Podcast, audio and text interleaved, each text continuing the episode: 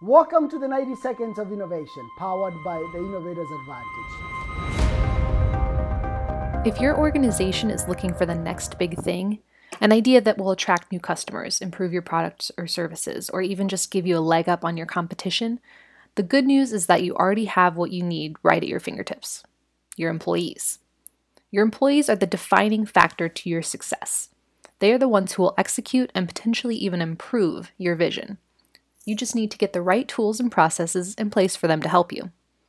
First, make innovation commonplace. Your people should always be thinking of ways to improve your organization, whether through its processes, services, products, or customer interactions. If you don't create space for innovation, or if your people are intimidated by it, you'll miss out on major opportunities.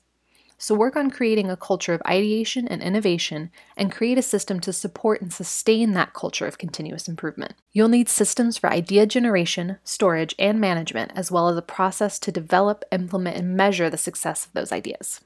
Once you get these in place, you'll find you have a well oiled team full of ideas, one of which might just be the next big thing. Until next time, keep innovating.